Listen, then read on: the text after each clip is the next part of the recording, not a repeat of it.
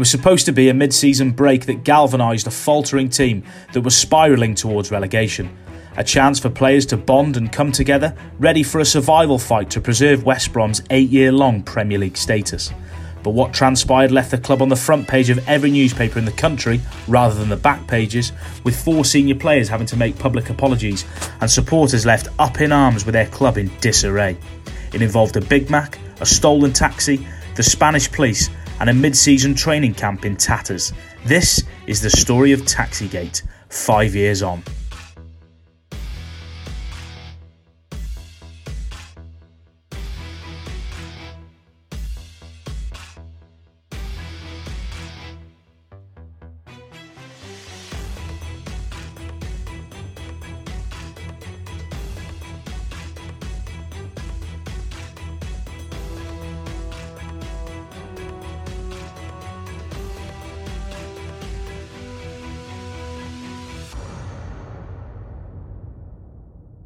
It was early February 2018, and Albion's Premier League status was under huge threat.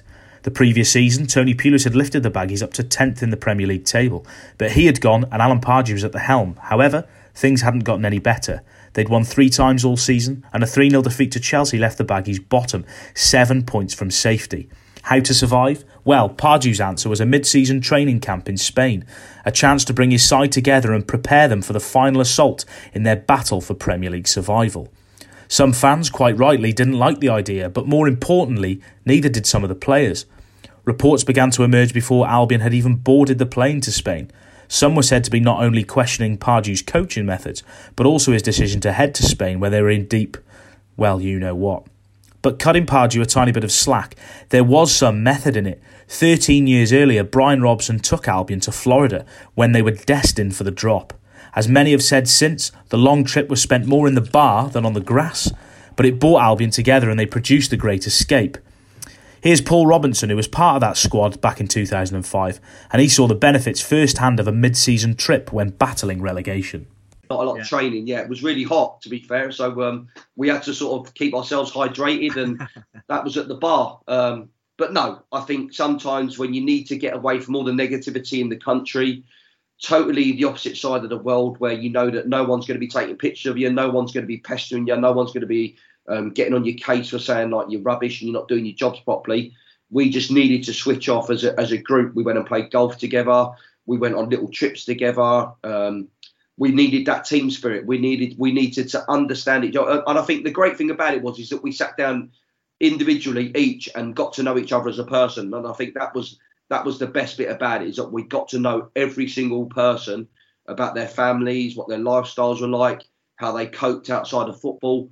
We got to know everybody as an individual, and uh, when we come back, that was it. We there was no, there was no, there was no more like sort of getting away from it. This is what we need to do. There's no hiding place. We need to roll our sleeves up, and we need to get our head back on this, and, and we're going to stay up. And and that was the mentality we had. Taxi! So the story begins that ultimately ends in fines, front page headlines, and huge embarrassment for Albion. To this day, none of the Cab Four have actually spoken out about what happened that evening in Spain. They have been asked in interviews in the past what actually went on, but no one so far has been willing to talk about it. So, for now, we just have to take the word of those who were around at the time, and that's what we'll be doing in this podcast. Here is the former Express and Star Albion correspondent Matt Wilson, who was covering Albion at the time I remember some people questioning whether there was actually any point in heading to Spain at all. Yeah, I remember it pretty vividly actually because um, I'm pretty sure they beat Liverpool in the cup at Anfield, and the plan to go to Barcelona initially, um, they hadn't factored in the possibility that it might be they might beat Liverpool because Liverpool were brilliant at that in that year. Um, so I think Pardew had had thought we'll have a good ten days out there, and then unfortunately they beat Liverpool. They essentially had a cup game that they had to they had to play instead. So it cut short the Barcelona trip um, significantly. I think quite a few people at the time were saying, "Well, there's no point going now because it's only going to be three days or four days or something." Rather than oh, it was initially supposed to be a warm weather training session and also a bit of a chance for the the team to to gel um, because Pardew had only been there a I think only a couple of months, and obviously when he when he first arrived, you're then straight into the sort of the busy Christmas period. So he he was hoping it would be like a chance for him to get all the team together, maybe have a bit of a bonding session, um, but also do some work on the training pitch. But actually, um, yeah, that the FA Cup uh, kind of um, kind of changed all that, and, and uh, I think that did have an impact because it made it three or four days, and it was like we've got to try and cram in as much as we can in those three or four days, which yeah, I don't I don't think that helped really. So, after defeat to Chelsea, the players head off to sunny Spain. A little bit of warm weather training, some sun, and a chance to bond, and a chance to take off some of that pressure from the relegation battle back home. However, before Taxigate had even hit, the week had started off badly for some at the football club. Just before the Taxigate in- incident, making it entirely unrelated, Chairman John Williams and Chief Executive Martin Goodman were sacked by Guochuan Lai, replaced by the returning Mark Jenkins. But if the club officials were hoping that that would be the most negative headline of the week, oh how wrong they were. With Albion in Spain, not a lot was happening on the ground back in the West Midlands, but rumblings began to appear in the Spanish press. Something was up. Here is Matt to take up the story again. Yeah, so I think we first heard something from the Spanish press um, on the day the day after the event, um, and, and, you never know how seriously to take those overseas reports. Um, until you start sort of phoning around people and, and it became apparent quite quickly that there that there was truth in the story and it did have legs um, obviously people were keeping pretty strum about it because uh, of the at that stage i guess they didn't know what the ramifications were going to be.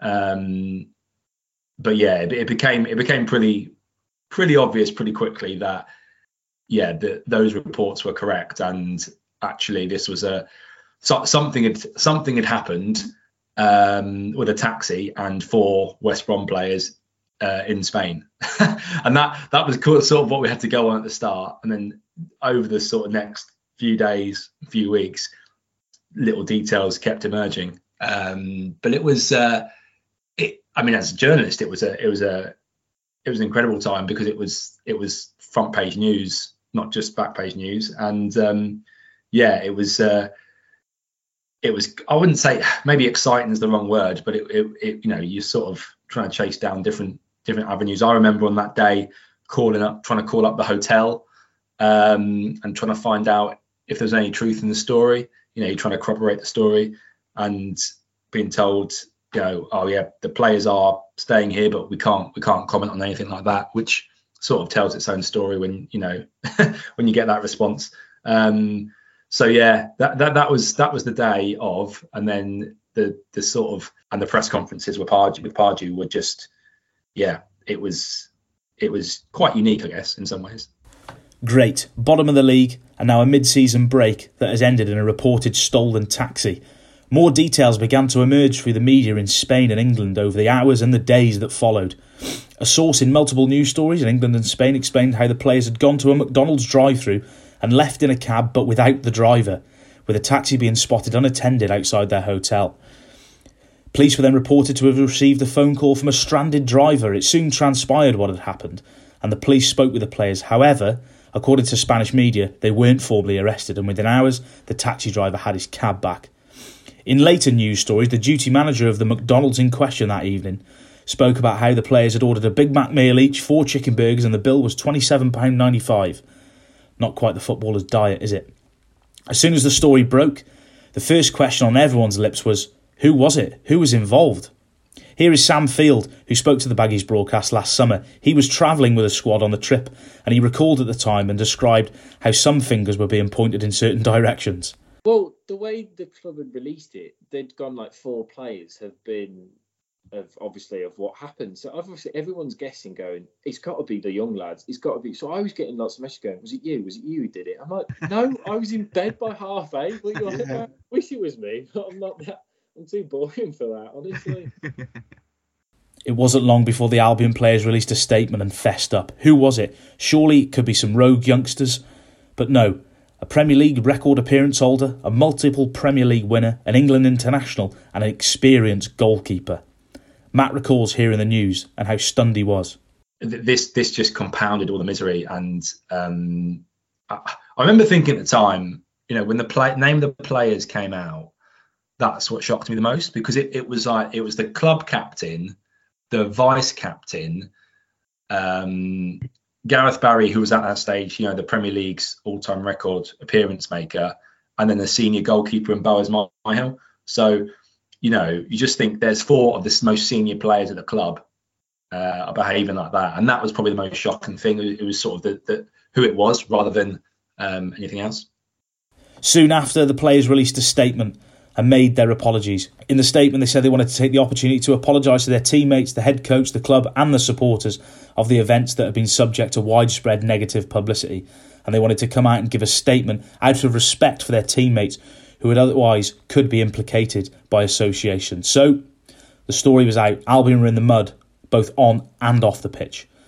More details and stories would come out over the following days about the police being involved, and potentially Albion players facing the music back in Spain. There were even talk about sanctions in Spain and possibly community service.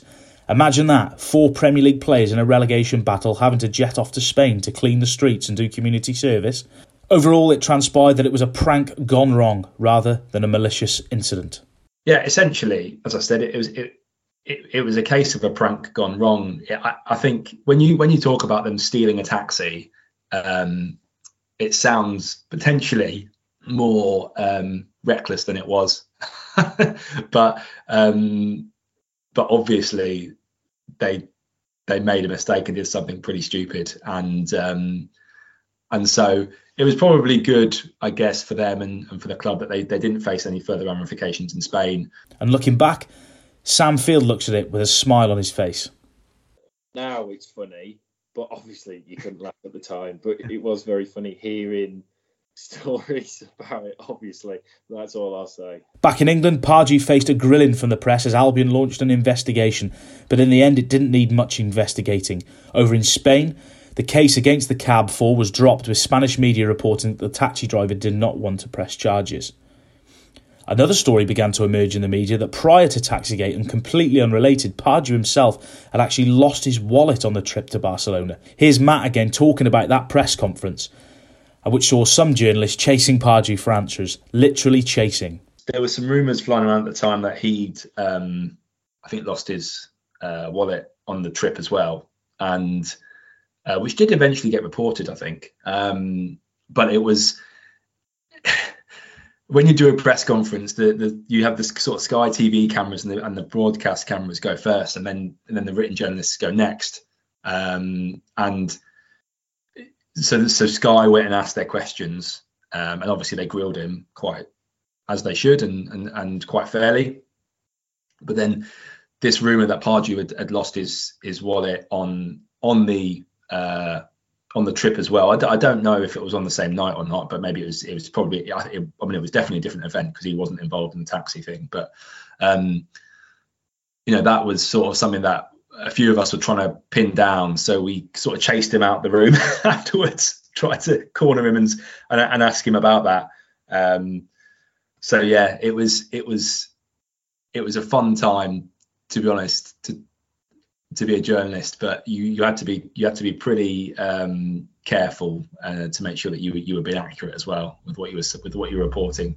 Yeah, but yeah, get, I do. I, I, do remember.